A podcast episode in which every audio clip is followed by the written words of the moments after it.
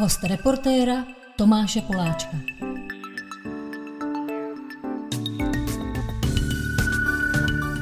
Dalším hostem reportéra v Truhlářské ulici je DJ Rockstar eh, Dominik Turza. Dominiku, ahoj. Ahoj.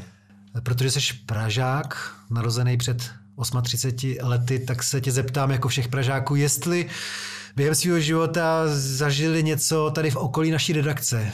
Petrská čtvrť.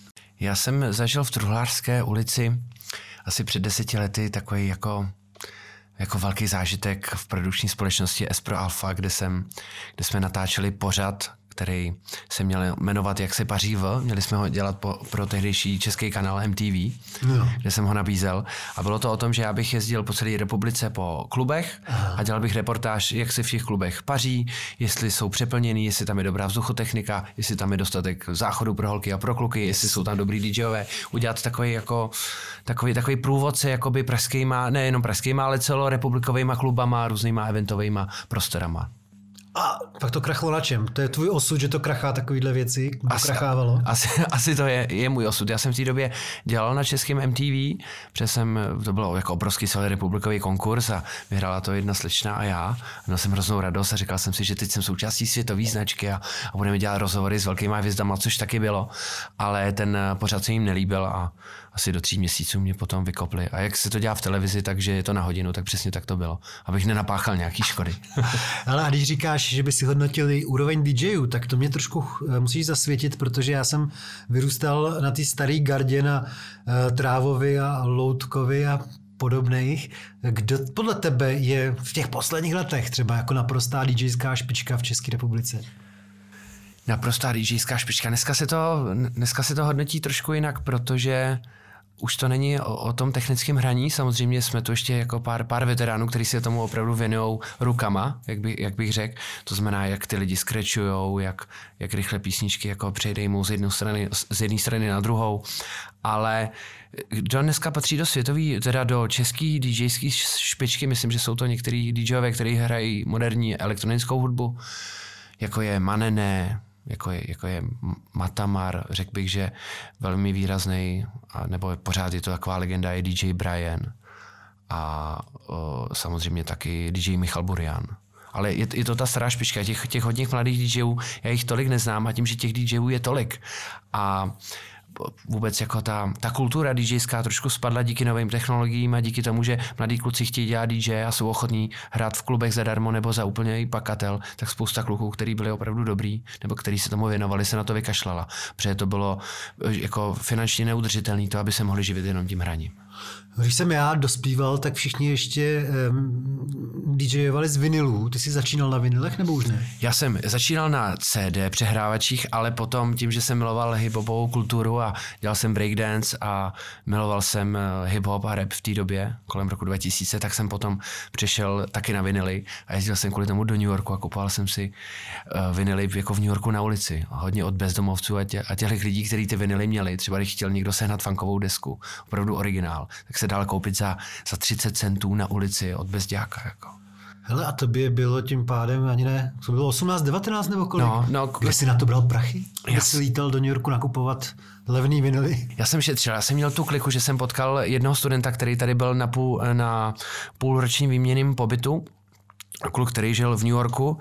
Eh, byl to skvělý tanečník, jmenuje se Patrik Bordovský, pocházel z České republiky, jeho rodiče pocházeli z Ostravska, emigrovali někdy v 80. letech. A ten, eh, já jsem toho kluka tady provázel po Praze, ukázoval jsem mu různý místa, kde jsme jako b-boyové a breakaři breakovali, kde jsme se točili na hlavách. A on mě pak pozval do New Yorku a já jsem si vlastně zaplatil letenku a našetřil jsem si peníze poprvé, když jsem letěl do New Yorku, jsem si půjčil od svého dědečka. A potom, když jsem byl poprvé v New Yorku, tak jsem Instagram. Uh, si tam nakoupil kromě pár vinilů i nějaký kostýmy a začal jsem dělat i díky němu takový hudebně animovaný show, kde já jsem si sestřílel hudbu a efekty a podle toho jsem tancoval do těch efektů, že jsem jako pohybem mapoval ty zvuky. A u nás to nikdo nedělal, bylo to jako, v té době to bylo jako extrémně moderní. A já jsem začal takhle vystupovat a vystupoval jsem jako Shanghai Kid, měl jsem kostým takového azijského válečníka a jak jsou ty kung fu zvuky z filmů, tak já jsem to měl přesně naposlouchaný, že jsem se podle toho hejbal, takže to opravdu vypadalo jako že jakoby jsem animoval tu hudbu, pak jsem udělal uh, takovýhle, takovouhle show ještě s takovou smrtkou dvoumetrovou, kde jsem si takový levný kostým v jednom halloweenském obchodě koupil v New Yorku. Nechal jsem si tady v Praze ho překopat na, na kostým ještě s, s hýbací lepkou, abych ji mohl ovládat přes, přes jako vlastní pusu a uh, byl jako obrovský zájem o ty vystoupení. Jo. A já jsem vystupoval každý týden po celé republice v různých klubech a ty peníze jsem si postupně šetřil vždycky, vždycky za celý rok na to, abych měsíc mohl takhle jet do New Yorku. A je tam nějaká souvislost s tím, že o 20 let později si prorazil s tím Maňáskem, s tím Adolfínem, se kterým poslední dva roky slavíš úspěch? Myslím si, že tam je, má to něco společného, že mě se líbilo se schovat vždycky za nějaký ten charakter. Že když jsem měl na sobě tu smrtku, tak jsem byl za kápí, ta hlava byla nade mnou, nebyl jsem vidět. Když jsem měl kostým robota, nechal jsem si udělat kostým Stormtroopera, který, kterýho jsem považoval jako za robota, ta show se jmenovala Robofankomat, tak jsem byl vždycky schovaný za helmou. Mně se vždycky jako dobře pracuje, nebo jsem, jsem rád za ničím schovaný, můžu totiž, jako nemám takový strach, myslím, že to dost souvisí s mým sebevědomím, který vypadá možná, že je veliký, ale zase tak veliký není. A vždycky se mi dělá líp, to samý ten maňásek, já jsem schovaný, schovaný, jsem schovaný za loutku a můžu říkat, co si myslím, ale sám za sebe by to bylo hodně těžší než za loutku. Tak oni by to mohli dlouze vyprávět, asi kapitán Demo a Jordan Hatch a Givinar kříž, protože ty, když se oblečou v rámci kapitána Dema do těch převleků, tak z nich taky všechno spadne. Často to opakují, že si dovolí mnohem víc než jako civilní, jako Jirka Burian si zdaleka nedovolí tolik jako jeho alter ego. Já myslím, že proto si s Jirkou tak rozumíme, máme na standardní vztahy a oba dva se navzájem podporujeme, máme se moc rádi. Jo. No. No, to je, to je dobře. Jirka je fajn, taky vydal nedávno pěknou desku Mistr světa všeho. Já miluju uh, track Přírodo. Já, já brečím jo, to je výborný. Jak nadávají ty pří... Ano, a to je to, jak na konci se ozve ten Tomáš Klus. Ano, přesně tak. Ale jako udělat, udělat jako diss track na přírodu, to si to nikdo na světě ještě neudělal. To si může dovolit jenom kapitán Demo. Ne, nevím, možná. Ty jsi z nějaký uh, umělecký rodiny? Nejsem, nejsem z umělecké rodiny vůbec, jsem z rybářské rodiny. Z rybářský, jsi z rodiny Karla Wagnera. to úplně ne, ale můj tatínek byl vážně rybář a dědeček. Můj tatínek je ze Slovenska, hmm. maminka je Češka a maminka vyrůstala hodně v zahraničí, protože dědeček byl obchodní diplomat, takže moje máma strávila dětství v Indii, v Kuwaitu, v Libanonu a takhle. A když jsi byl potom na světě, tak tě tam občas brala na tyhle exotické místa? Ne, potom už dě, dědeček měl misi v Portugalsku a brali mě do Portugalska často, takže v Portugalsku jsem byl. A tu, tu zemi miluju do dneška, jezdím tam surfovat, miluju tam to jídlo a k Portugalsku mám zvláštní vztah. No. Nechtěl jsi tam přestěhovat někdy? Chtěl. Chtěl jsem se tam přestěhovat, když jsem, když už mě to tady nebavilo, byla to doba týmí jako velký, nějaký hluboký pracovní a osobní krize a přemýšleli jsme s tehdejší manželkou, že bychom prodali byt a odstěhovali bychom se buď do Austrálie za kamarádem, anebo, nebo do Portugalska. Tak Václav Havel tam koupil eh, chalupu kdysi, Václav Havel, že jo? Já, tak škoda, že ji nepronajímá. Jestli je u moře, tak to beru. tak mar. No jo, tak uh, sám říkáš o té uh, hluboké osobní krizi. Tak já to úplně zkonkretizuju, protože o tom se ví, že ty jsi měl uh, vážný problémy se závislostí, ale já bych to chtěl zkonkretizovat na období, dejme tomu, no, začneme trošku dřív, ale začíná únor co jsi dělal přesně před dvěma lety? Jak jsi žil přesně před dvěma lety, začátkem února 2020? Myslím si, že to bylo to byla ta, ta nejhorší doba, protože jsem věděl, že nastupuju do, do, do neocentra, do kliniky, kde jsem se léčil. A věděl jsem, že, myslel jsem si, že jsem, že jsem, že nestojím za nic a že bych si měl užít tu dobu s chlastem a s drogama dřív, než mi to všechno seberou a, a že už to nebudu mít.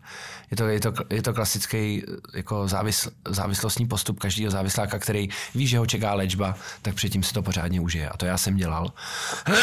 a velmi jsem ohrožoval jak svoji kariéru, tak i svoje zdraví, protože jsem opravdu, opravdu jsem kalil, chodil jsem domů ráno, Dělal jsem hrozný boty i při hraní. Někdy jsem zastavil jsem prostě mejdan, že jsem vypnul hudbu, protože jsem měl pocit, že lidi se dostatečně nebaví na moji úžasnost a na moje, na moje úžasný skills DJský. A choval jsem se opravdu jako dobytek a, a bylo to to nejhorší období vlastně. Tomu já moc nerozumím. To znamená, že mezi tou chvílí, kdy ty se přihlásíš do toho, do té odvykačky nebo do toho... Do toho neocentra? Neocentra. To je tady v Praze? Je to tady v Praze. No, do toho neocentra a tou dobou, kdy tě přijmou, uplyne docela dlouhá doba, jo? O, v té době ano, protože to bylo to, že jo, nikdo nevěděl o žádné pandemii a ten, eh, ten, ten barák byl plný lidí, protože jako klinika, která by měla tyhle ty standardy a tuhle tu úroveň nějaký jako individuální péče o, o ty klienty. Tu není. Jo, mě to doporučil i můj terapeut, protože viděl, že bych nešel do normální léčebny, když, protože v té době jsem si myslel, že to jsou ty praví feťáci s takovými lidma. Já, já nepůjdu se spodinou přece jako řešit svoje problémy s alkoholem. A ty jsi byl jako nobl feťák, jo? Já jsem si připravil jako nobl feťák. Dneska, dneska to vidím, dneska se tomu musím smát, protože závislý člověk závislost si nevybírá, je úplně stejná. Já jsem úplně stejný závislák jako ty kluci, kteří se léčí v bohnicích a jsou to pro mě dneska větší hrdinové, že dokážou nastoupit na takhle tvrdou léčbu. Tak ani nemusí, že jo? Ani nemusí. A nemusí. Já jsem jako rozmazlený Pražáček chtěl jít prostě mezi vyšší společnost, kde budu prostě s těma politikama, miliardářema, zpěvákama, zpěvačkama a abych se cítil dobře, že jako to jsou lidi, kteří mají ty moje problémy. Takže ty jsi jako trošku jakoby štítil toho prostředí v těch bohonicích, třeba když jsi o tom přemýšlel, nebo no. jsi připadal, že by ti to zkazilo nějakou pověst navždycky, že takhle to zní líp, když člověk řekne, že byl v nějakým uh, dobrým odvykacím centru? Všechno, co říkáš, je pravda. Úplně upřímně jsem opravdu nechtěl být s, s těma lidma, protože jsem je považoval za o hodně nižší kastu, než jsem já. A chtěl jsem být na nějak, v nějakém prostředí, kde uh, kde potkám třeba i zajímavý lidi, který budu moct nějakým způsobem potom využít. Já jsem takhle ty poslední roky fakt pracoval, i proto jsem dost bral drogy a trávil jsem čas jako venku a trávil jsem čas s lidmi, kteří mi hrozně lezli na nervy nebo mě nebavili, ale kamarádil jsem se proto s nimi, abych z toho něco měl. Ty jsi musel být strašně protivný člověk. Já, Já jsem... cítím z toho, že jsi byl teda strašně ambiciozní a ještě tohleto, jako navazovat vztahy kvůli tomu, že tě můžou někam posunout nahoru, vyhledávat kontakty. Já to hrozně dobře skrýval. Já jsem byl, já jsem byl skvělý herec. Já myslím, že to mi herecká škola jako dala tohle. Že jsem to, že jsem to v sobě uměl skrývat. A to se, ty, ty, tyhle věci jsem se začal uvědomovat, až když jsem začal střízlivět v té léčebně, jaký jsem, jaký jsem byl, jaký jsem kvůli chlastu a drogám dokázal být člověk a jaký jsem v podstatě člověk uvnitř. Protože díky, díky tomu programu, který jedu do dneška, program anonymních alkoholiků, tak se tam člověk musí strašně sáhnout do svědomí, aby si uvědomil, kdo je a jaký má špatné vlastnosti. A tohle je bohužel součást mě a já se s tím snažím bojovat a snažím se to měnit a snažím se teďka té společnosti něco dávat. Jako mně se fakt změnil život od té léčebny o 180 stupňů a já jsem za to strašně rád. Tak jsi o tom stokrát nebo tisíckrát přemýšlel, to jsi měl jako sobě vždycky. Jsi jedináček třeba, takovou lásku k sobě samému a představu, že ty jsi prostě výborný a zasloužíš si to nejlepší. Ne, já jsem, eh, nejsem jedináček, mám bráchu, eh, ale, ale ve výchově to bylo. Naše máma nás vychovávala, že jsme moc dobrý a že, že jsme nejlepší a že jsme nejkrásnější a že nám to všechno moc jde ale eh, budovala podle, podle mě v nás takový jako zdravý sebevědomí. Já jsem potom, nevím, kde jsem jako získal takový jako narcist narcisticko egomaniactví, který jsem v sobě jako pěstoval a tím, že jsem byl jako vevnitř a do dneška jsem jako hodně citlivý a zranitelný člověk, tak jsem si před sebe dával ty masky a říkal jsem si, že budu mít velký postavení a budu se držet kolem, kolem lidí, který tyhle ty masky mají, nebo který jsou, který jsou gangstři, nebo který jsou vlivní, tak já budu taky takový, že prostě, že, že mi to pomůže. Jako jako to sobectví bylo, bylo extrémní ty poslední roky určitě. I včetně mý manželky. Uh, tak moc krát jsem si za to omluvil a moc jí za to omlouvat budu, ale, ale byl jsem, byl jsem extrémní sobec. Byla tvoje představa, jako třeba v 18, že budeš fakt, nevím, DJ, který bude mít uh mezinárodní úspěch? Nebo? Já jsem byl přesvědčený v 18, když jsem se dostal na hereckou školu, že jednou získám český lva, nebo nedej bože Oscara, že budu buď slavný herec, nebo mega slavný uh, moderátor. Fakt jsem si to myslel. Potom, když přišla ta nabídka z MTV, tak jsem si říkal, je to tady, je to tady, teďka to začne. Nový Leoš Mareš tady přichází, prostě nová generace, já budu lepší než Leoš Mareš. A potom, když ty sny pomalu jako krachovaly, najednou z té televize, eh, v té televizi jsem skončil, neznal jsem ani ten pravý důvod a byly to takový malý rány, tak jsem se pak snažil protlačit jinak. Snažil jsem se jako věnovat víc tomu hraní a DJingu a to mi šlo a začal jsem jezdit na soutěže a najednou jsme skončili třetí na světě na nejprestižnější soutěži World DMC v, v Londýně. To je soutěž v čem? V DJování, v technickém DJingu. A to znamená, to není z těch vinilů. To je z těch vinilů. To je z vinilů. To je z těch vinilů. A já jsem si říkal, ty, když dokážu být třetí na světě, já dokážu být přece první na světě. Že takhle dobrý jsem a teď sem přijedu a myslel jsem si, jako, jak, jak to všichni ocení tady, že prostě mám nějaký třetí místo, to bylo, to bylo skupinova. To jsme byli v týmu DJském, ještě s DJem Frikem a Fluxem a, a nic, nikoho to tady nezajímalo prostě. A já jsem si říkal, no dobře, tak budu hrát, tak Křivda. jsem hrál. Křivda, ano, ukřivděný Dominik, prostě sebelítost. A tohle, tohle byl největší zárodek a největší, největší, největší ta černá hmota v mém mozku a v mý duši, která potom rozvíjela to všechno. Pak jsem se seznámil s lidma, který, který pašovali a prodávali kokain a to úplně mě nadchla ta atmosféra hrozně mi zachutnala ta droga. Myslel jsem si, že to ze mě udělá, udělá jako nad člověka, protože najednou dokážu rychle skrečovat, dokážu složit písničku, připravit si mixy. A říkal jsem si, to je fantastický prostě, proto všichni berou kokain, protože jsou takhle dobrý. Proto James Brown natočil ty písničky, protože a je, je slavný a miluju ho, protože bral kokain. Bral jsem to jako, že bez té drogy ne, jako nedokážu být dobrý. Kokain docela chápu, ale co já nechápu, jsem někde slyšel, že si fakt jako leta letoucí denně hulil. Ano. A ty, já bych vůbec nemohl dělat, protože mě to hrozně zpomaluje. Já, když si zahulím jednou za uhorský rok, tak za chvilku usnu. Takže to vždycky obdivuju, když někomu to pomáhá, že mu to dodává jakoby nějakou energii, protože mě vůbec. Já, já bych nemohl hulit.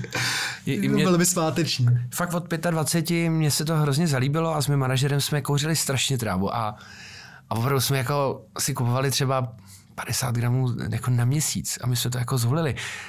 Jako, jako fakt tak, takovýhle jsme byli. Můj manažer přestal hulit 14 dní předtím, než já jsem nastoupil do léčebny. A drží se a, a, a je to skvělý. Je to, je, to, je to jeden z mých nejbližších uh, lidí. A myslíš, že teda kolik to je let hulení každodenního? 15 třeba? Uh, 36, no 12, 12 let každodenního Myslíš, že se to nenávratně podepíše na lidský psychice? Že pak člověk je fakt už takový na, na dosmrti zhulený? Já myslím, že jsem měl velkou kliku, že jsem nezačal... nezačal že jsem nezačal dřív, protože v 25 už, už uh, se vám jako plně vyvine mozek a už, už, už to hulení nezasahuje jako do toho, do, do toho růzku, růstu jako, jako všech neuronů a tělech věcí. A myslím si, že zaplať mámu, že jediný, co mi to vzalo, je spousta, spousta jako vzpomínek, který já nemám, na který se nespomenu. Jo, takže jsi vyhulený takový, jako byl jsi. B- byl, a... jsem, byl jsem rozhodně, zapomínal jsem potom, ale mě to hrozně, mě na tom hulení všechno hrozně bavilo. A hulení mi dávalo takovou, už od rána, když jsem se zhulil, tak jsem byl v takový hezký léně, že mě nic jako tolik neštvalo. Jako když jsem šel na schůzku, byl jsem uvolněný, neštvala mě moje manželka, nemyslel jsem na své problémy, ani na problémy, které jsme měli ve vztahu s mojí manželkou. A Líbilo se, líbilo se mi to, byla to moje kultura, denní rituály, prostě ráno, kafe, brkot, skvělá Jo, ty depresivum, ale vlastně ne? Nebo... Ano, ale v množství větším než obrovským a špatným, no. To je drsný. No, takže jo, takže se vrátíme zpátky. To, ty říkáš, že teda v únoru 2020 si ještě na poslední chvíli chtěl stihnout to, co ti pak zakážou na té klinice. Já jsem den před nástupem 16. února si ještě udělal hezkou party. To vůbec nerozumím. Takže ty jsi rozhodl někdy třeba na podzim, že budeš teda na léčení. Aha. Ale to už bych čekal, že člověk teda, když už se rozhodne, takže už zpomalí. A ty si teda si řekl, a tenhle čas ještě využiju k tomu, že tady to zbořím všechno, jo? Já jsem spíš v té chvíli, kdy jsem řekl, že tam půjdu, tak já jsem začal trpět obrovskou sebelítostí, kam jsem to dopracoval. Že jsem opravdu, já jsem fakt taková troska feťák, nula. Když vidím ty kluky kolem, jak fetují a tohle a zvládají to a já prostě, já se musím jít léčit. Jako to, to rozhodnutí, proč jsem tam chtěl jít, bylo podívat si střízlivě na svoje manželství a zachránit, zachránit sebe, protože už mi to fakt komplikovalo práci, už mi to bralo ten DJing, to, co miluju. Protože jsem se choval v těch klubech nepřístojně. A ty poslední měsíce jsem opravdu chtěl zapomínat na to, kam jdu. Já jsem prostě si, si to chtěl užít. Už jsem byl fakt jako nemocný. Jsem do, nemocný jsem do dneška, ale dneska jsem aspoň střízlivý. Ale ta hlava toho feťáka nebo závislého si to fakt chce užít. To tělo a ta mysl vám to podvědomě jako, jak bych to řekl, já si je představuji jako démony, který, který jsem měl jako prorostlý jako, jako do míchy do krku. A teďka ty démony jsem vyrval z té míchy a z toho krku a teď už mi sedí jenom tady takhle na ramenou a připomínají se a budu se mi připomínat do, do konce života. A řídilo mě, řídilo mě fakt touha potom nemyslet na svoje problémy, nemyslet na sebe a nepodívat se na sebe upřímně. To bylo skvělé, protože být schovaný za, za tou plentou toho chlastu a drog, tak to mi, ty, ty mi dávali všechno, co jsem neměl, co mi chybělo. To bylo to sebevědomí, to, to uvolnění, to chovat se prostě crazy za tím pultem a být, být být prostě úžasný, být společenský. A protože já už jsem se pak jako zavíral. Ty poslední měsíce jsem hodně pil doma, tajně. Schrýval jsem prostě flašky ve studiu. Potom, když jsem se vrátil z léčebny a ukázal jsem manželce všude, kde jsou flašky, a jsme to vyndavali. To bylo, to bylo strašný, jako. Takže eh, ty si celou dobu jako vnitřně tušil, že třeba se chováš jako hovado, ale nechtěl jsi to úplně přiznat a pak se to teda dozvídalo od nějakého terapeuta na té klinice až, jo? Ano, eh, ne, jakoby to, to, to, že jsem šel do lé, na léčení, za to může můj terapeut Karel Fischer, ke kterému už jsem půl roku předtím chodil, kdy jsem mu říkal, že už jsem fakt jako na dně, že mě všechno sere, že mě sere manželka. Já nevím, jestli můžu mluvit vulgárně. Můžeš. Jo. A, a slovo manželka není vulgární. Jo. a on mi říkal, Dominiku, jako já vám můžu pomoct, můžeme si o tom povídat, můžete začít řešit své problémy, ale nejdřív musíte přestat pít a brát drogy. A já jsem řekl, no to ne, to je to jediné, co mě drží nad vodou, jako neberte mi něco, co mi jako pomáhá tohle všechno přežít. A on trpělivě furt říkal Dominiku, fakt to jako nemá smysl začít. Můžete se tady vždycky vymluvit, jestli vám to pomáhá. Choďte, ale zkuste, zkuste přestat. A pak jsme zkusili kontrolování braní drog a kontrolovaný pití, že si budu psát, kdy jsem co měl. To mi vydrželo týden, pak jsem se na to podíval, to mě vyděsilo, zavřel jsem to a už jsem to nikdy nedělal. No a potom v říjnu, když jsem jel, v říjnu 2019, jsme jeli s manželkou na dovolenou, protože jsme si chtěli odpočinout, jsme fakt byli na sebe naštvaný, já na ní, ona na mě, z milionu důvodů. Jeli jsme na Azorský ostrovy. A tam jsme zachránili koťátko, kočičku hluchou, každý oko jiný nádhernou. My už jsme dvě kočky doma měli ale zachránili jsme ji na vodopádu, kdy se ztratila mamince. A my jsme pak celý týden scháněli pro tu kočičku dokumenty, aby jsme si ji přivezli z Azorských ostrovů. To patří Portugalsku, tím pádem jsme v Evropské unii a ty pravidla na to eh, převíz zvíře z Evropské unie jsou jednodušší než, než z jiných států. Sehnali jsme jí ty, ty dokumenty, uplatili jsme tam veterináře a celý týden jsme žili jenom tou kočičkou, takže jsme se nehádali, byli jsme na sebe hodní, úplně jsme zapomněli. A když jsem se vrátil, šel jsem za tím Karlem, terapeutem a říkal jsem mu, Karle, a rozplakal jsem se tam. Karle, já mám strašně dobrý pocit, že jsem udělal něco správného, něco nesobeckého. Já jsem zachránil kočku, která by tam umřela do měsíce, tím, že je hluchá a divoká. A on mi říkal, Dominiku, a když umíte zachránit jako takhle kočičku, nemyslíte, že byste mohl zkusit zachránit sebe? Teď by to bylo skvělé, když, jako když doká- máte takovouhle sílu a vůli. Zkuste jako zachránit to kotě v sobě. A to bylo zlomový. A jako byl jsi spíš takový typ jako člověka, který už myslí na, na sebevraždu, nebo jsi tak trošku jako drama queen, člověk, který jako chce mít něco takového, tak kolem sebe dělá je? Určitě jsem velká zagorka drama queen, to jsem. A nemyslel jsem na sebevraždu, na sebevraždu jsem myslel jednou, jednou v životě.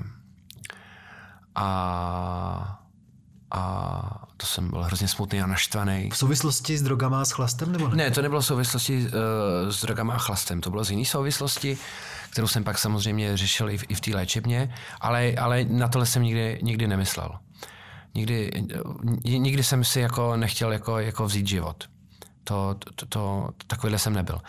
Já, já jsem jako žil s člověkem, který, který tyhle myšlenky měl a bylo to pro mě hrozně děsivý. Takže, takže to, to, tohle vůbec. Ale, ale život jsem si vzít nechtěl. Ale za Gorka jsem byl, ale já jsem byl hlavně strašně fakt jako lítostivý. Že prostě nikdo nevidí moji úžasnost a nikdo mi nedá tu šanci. A že všichni ostatní můžou za to, jak na tom teďka já jsem. Ale čím jsem pochopil, že musím začít od sebe. Hele, a tak si vezmi mě třeba, že bych měl ty tež problémy jako ty mm-hmm. a teďka bych se rozhodoval, že já taky musím jít někam na léčení a právě bych ti říkal, hele, mám jít teda do Bohnic a nebo mám jít radši do nějakého extra uh, zařízení, co je jako pro člověka mého typu, to znamená novinář ve středním věku, střední třída, eh, má to, není úplná troska, ale jako ví, že má problémy, tak co je vlastně lepší, teďka, když bereš zpětně, jaká je výhoda v tom jít do toho vyvoněnějšího podniku, než jít do toho podniku Bohnice? Pokud člověk má dostatek financí. Kolik to stojí? Mě to stálo 150 tisíc na čtyři týdny. Já jsem neměl ani, ani, ani ty peníze. Já jsem je přemluvil, aby mi to dali na splátkový kalendář. Já jsem si že chceš vybartrovat nějak, nechtěl jsem vybartrovat. ne, ne, v té době jsem to určitě bartrovat nechtěl, ale já jsem si v mě přišla, uh, přišla pandemie, já jsem zjistil, že nemám práci, tam jsem se zhroutil, ale to je zase jiný příběh o tom, co se mi pak povedlo s tím plišovým delfínem, ale Dneska, kdybys mi tohle řekl, tak ti doporučím, pojď se mnou na meeting anonymních alkoholiků. Je to zadarmo, nikdo tě nebude nutit tam mluvit. Ty Tak tam to znám z filmů, že tam prostě sedí do kolečka 12 lidí a a povídají se. Každý, přijdu, jsem Tomáš Poláček, jsem alkoholik a, a my řekneme, čau Tomáši. A známe z filmů. Takže to je takovýhle, jo? je to, je to takovýhle a tam člověk sedí a poslouchá ty příběhy kolem sebe a to je nezaplatitelný. To je, to je zkušenost, která nemá, nemá obdoby. Pokud by tohle nepomohlo a pořád, pořád by si měl problémy a chtěl bys to udělat radikálně a měl by si dostatek peněz a myslel bys to vážně, tak, doporu, tak to Neocentrum doporučím, A protože... není právě lepší spadnout úplně na držku, to znamená jít někam, kde je to fakt tvrdý, přísný a jako spartánský. Je to, je to strašně individuální, ale upřímně já bych ti nepřál, aby si spa, spadl na úplný dno dolů. Každý má své nějaký osobní dno. Moje dno bylo to, jak jsem se choval ve svý ženě, jak jsem se choval v klubech, jak jsem se choval sám k sobě, ale ty nemusíš spadnout úplně dolů. Jo, to znamená, kdyby třeba eh, světovaný naboural, tak by si šel možná do Bohnic a bylo by to jakoby spravedlivý, spravedlivý, ale takhle si ubližoval hlavně sám sobě vlastně. Ty, ty, ty výhody, jako jsem, já jsem nebyl nikdy ve státní léčebně, ale sp, s, slyšel jsem strašně moc příběhů lidí, kteří tam byli. Ten hlavní rozdíl je, je v tom drillu a v tom přístupu. V Bohnicích, v, ve státních léčebnách se s váma nikdo nemaže. Jo, s váma mluví terapeut jednou za týden, jinak tam musíte sp- splňovat komunitu a skupinu, uklízet, dě- dělat úkoly a pracovat vlastně jako sám na sobě. V tom neocentru je ten přístup opačný. Tam se vám každý den někdo věnuje. Je tam malá skupina lidí, jsou tam individuální terapie, skupinové terapie každý den. A pokud člověk jako já jsem tam šel jako plný student, že jako, kurňa, když to tolik peněz stojí a mám jenom čtyři týdny, nemám ani na těch šest týdnů, klidně bych tam zůstal na těch šest týdnů, tak musím poslouchat, co mi říkají. Já musím ty úkoly splňovat. A samozřejmě pro lidi, co jsou rozmazlený nebo na sobě nechtějí tolik pracovat, tak to neo může být i zbytečný, že potřebují ten drill. Spousta, teda spousta, pár těch ex-klientů toho neocentra šlo potom ještě do státní léčebny, aby dostali ještě za uši, aby viděli ten rozdíl, kam až můžou padnout. Jo. Ale člověk... Tady máš prostě pohodlnou postel, teplou večeři výbornou. eh, Přesně tak a, a člověk se hnípe v sám sobě, je tam ta skupina lidí, který si, který si me- mezi sebou povídají, vznikají tam různý jako přátelský bubliny, takový izolovaný prostředí a řeší se to fakt individuálně na příkladech toho, že jeden mluví ten, ten, to odpoledne o svém problému, ostatní ho poslouchají, ostatní se k němu vyjadřují. Může si z toho něco vzít. Ty zkušenosti poslouchat ty druhý pro mě byly taky zásadní. Já jsem měl hroznou kliku s tou partou, se kterou jsem tam byl já. A, A fakt to byly, já samozřejmě nechci jmenovat, ale fakt to byla ta klientela, o který jsem mluvil, to znamená jako celebrity, politici a tak dále. Tak můžu mluvit, můžu, jelikož o tom mluví sama, tak já jsem tam byl třeba s Ivou Freelingovou, která tam byla kvůli panickým ak- atakům. Takhle to není závislost žádná. To není, ale kvůli tomu taky musela vypít denně jednu až dvě flašky vína. Jo, tak to je potom. A já byl jsem tam, abych tam byl jsem tam, s- byl jsem tam s manželkou vrcholového politika zahraničního. Fakt. Byl jsem Ale to tam- chci říct, že jeden můj uh, známý jel za ještě řádově vyšší prachy do, na Havaj, do nějaký léčebny, kterou podle mě zakladal Eric Clapton, jestli se nepletu. A ta byla teda, ta byla strašně drahá, to byl můj jeden z nejbohatší známý, nakonec stejně umřel. Nakonec se zadusil, myslím, nějakýma zvratkama. Já jsem se taky seznámil s nejbohatším známým, s pravým miliardářem, takový ten, jak má tryskový letadla, služebnictvo a, a baráky po celém světě. A ten taky utek z léčebny z americký, kde byl s hokejistama z NHL a řekl, že to stojí za nic. A byl tam s náma. A po 14 dnech, když tam eh, nastoupil, tak to byl takový člověk, že nás všechny bral jako sluhy. Jo. Ale za, za 14 dní nás bral všechny úplně, úplně zjistil, že, že není, že, že všichni jsou si rovni, co mají závislost. Je úplně jedno, jestli je bezděák nebo miliardář. Všichni řeší stejný problém a mají stejnou tu nemoc. A to se mi hrozně líbilo a taky mi to strašně moc ukázalo. Jak vidět, jak se ty lidi měnějí, jak najednou už nejsou ty top, jak nejsou jako úplně z jiného světa, ale zjistí, že já mám taky problém se závislostí, já jsem na tom jako vy. A, má, a mají své problémy. Že To, to, není... je strašně krátká doba, ale přemýšlím. Je extrémně, ale taky, taky ty, ty vědomosti nebo, nebo ta intenzita toho, té terapie je tam, je, tam, je tam strašně silná. Jo. Já myslím, že těch šest týdnů se nabízí jako standard je, je skvělý. Já kdybych na to měl v té době, tak bych tam šel na šest týdnů. Měl jsem na čtyři. No, nedělal ani na čtyři. No. A mezi ty anonymní alkoholiky to chodíš jak často? Chodím jednou až dvakrát týdně. Jo. Plus ještě na anonymní narkomany, kde teďka mám i službu jako sekretář a to je věc, která která je pro mě už naprostou součástí mého střízlivého života. Bez nich bych nezůstal tak jednoduše střízlivý, jak za ty dva roky střízlivý jsem. A přitom to nebyla jednoduchá cesta. Úplně upřímně, já jsem se na konci roku skoro, skoro napil, skoro jsem zastavil na pumpě a koupil jsem si flašku. Úplně to popiš, protože já jsem se chtěl zeptat, my jsme měli původně tenhle rozhovor domluvený právě někdy na půlku prosince, ale pak jsem slyšel, že si potřebuješ na 14 dnů nebo jak dlouho jako oddychnout, tak jsem si hnedka říkal, a sakra, to vypadá jako na nějaký já jsem, já jsem, bruser. já jsem měl jako velmi špatný prosinec. Mě, na začátku prosince mi umřela babička, kterou jsem roky neviděl, za kterou jsem nebyl. A už, už... Zase kvůli té své sobeckosti, jo? Ano, ano, rozhodně. A potom byla pandemie, ona už byla v LDNC, já jsem ji nemohl jít, jít navštívit. A zemřela. Na to mi zemřela kamarádka, která spáchala sebevraždu. Potom před Vánocema, dva dny před Vánoce nám umřela koťátko, který jsme adoptovali s mojí novou přítelkyní, který měl kočičí mor a týden na to jsem týden na to se zhoršil stav mý kočky Milky, kterou jsem adoptoval před, před rokem a půl, protože chytla, nakazila se tím kočičím morem od toho koťátka a já jsem nebyl na přeočkování ty svý kočky.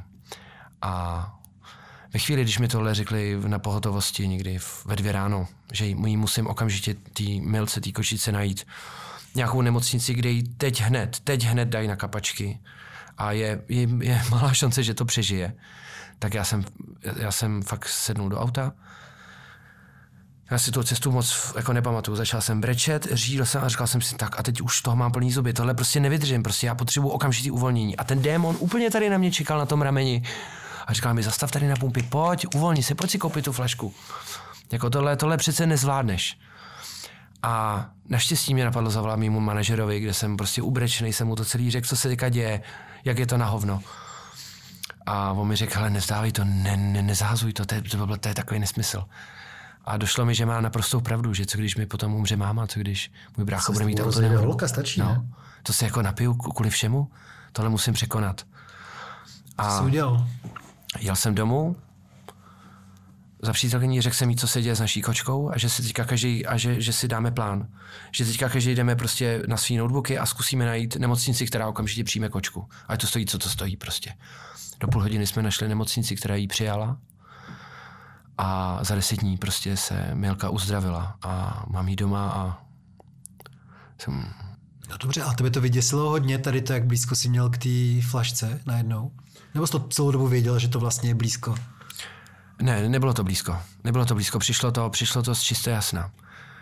Já... A koupil jsi tu flašku nebo ne? Ne, nekoupil, ani jsem nezastavil na té pumpě, ani jsem si nedal prášek, který jsem doma měl, na uklidnění, který jsem týden předtím sehnal uh, přítelkyni kvůli uh, jakoby umrtí té kočičky. Byli jsme doma Xanax, já jsem si ho nevzal, zahodili jsme ty prášky. A byla to obrovská zkušenost, jak strašně rychle to může přijít, že dva roky nic není. Zase jsem měl pocit, že jsem trošku začal být nepokorný, že jsem sice chodil na ty Ačka, byl jsem aktivní u těch anonimních narkomanů, vedl jsem ty meetingy, ale nějak jsem se, že už jsem, začal jsem mít jako trošku vnitřně pocit, že jsem ten lepší anonymní alkoholik, takový ten vzorný, ale všichni jsou si rovni. A nenapadlo tě, že by si třeba na týden odjel zase do nějaký, do nějaký ústavu? Já jsem šel, já jsem šel do, do neocentra si na týden vyřešit ještě nějaký jiný problémy vnitřní, i kvůli kterým jakoby jsem, jaký jsem. A jako velmi osobní věci. A aspoň naznačíš? Uh, rodinný záležitosti. A abych si, abych si tam zase něco urovnal, abych si urovnal eh, sám v sobě prostě nějaký, nějaký věci a to byla to zase jako úžasná škola. Bylo to velmi nepříjemné se hrabat v něčem, v čem se hrabat nechci, ale hrabal jsem se v tom. Znamená, ty máš pocit, že nějaká porucha vznikla v tvém dětství, kterou potřebuješ jakoby si vyřešit? Ano, je to možné. Myslím si, že moje dětství mě velmi ovlivnilo, moje dospívání mě velmi ovlivnilo, protože se stalo spousta jako, jako negativních věcí jako v mém dospívání a v mém, v mém dětství. A zažil jsem jako extrémní, jako extrémní i stresové situace. Ono dneska už, už, už, je, to, už je to dávno, ale uh, můj táta podnikal v 90. letech, úplně se mu nedařilo a díky tomu, že prostě to, to, dopadlo tak, jak dopadlo a táta si musel počít peníze od lidí, o kterých by si člověk nikdy peníze počít člověk nechtěl, tak nám šlo o život, jako, jako doslova. Já jsem našel ve schránce poštovní jako plastickou trhavinu a jako takovéhle věci. To bylo pár měsíců před maturitou. A ono, ono to v člověku něco zanechá. V té době jsem si myslel, že, že, že to je v pohodě, že to překonám, ale jako, jako v lidech to, to jako zanechá spoustu, spoustu věcí. A já jsem jako díky té léčebně a díky tomu, že jsem vystřízlivý, jsem zjistil, že jsem pil kvůli tomu, že mám nějaký problémy.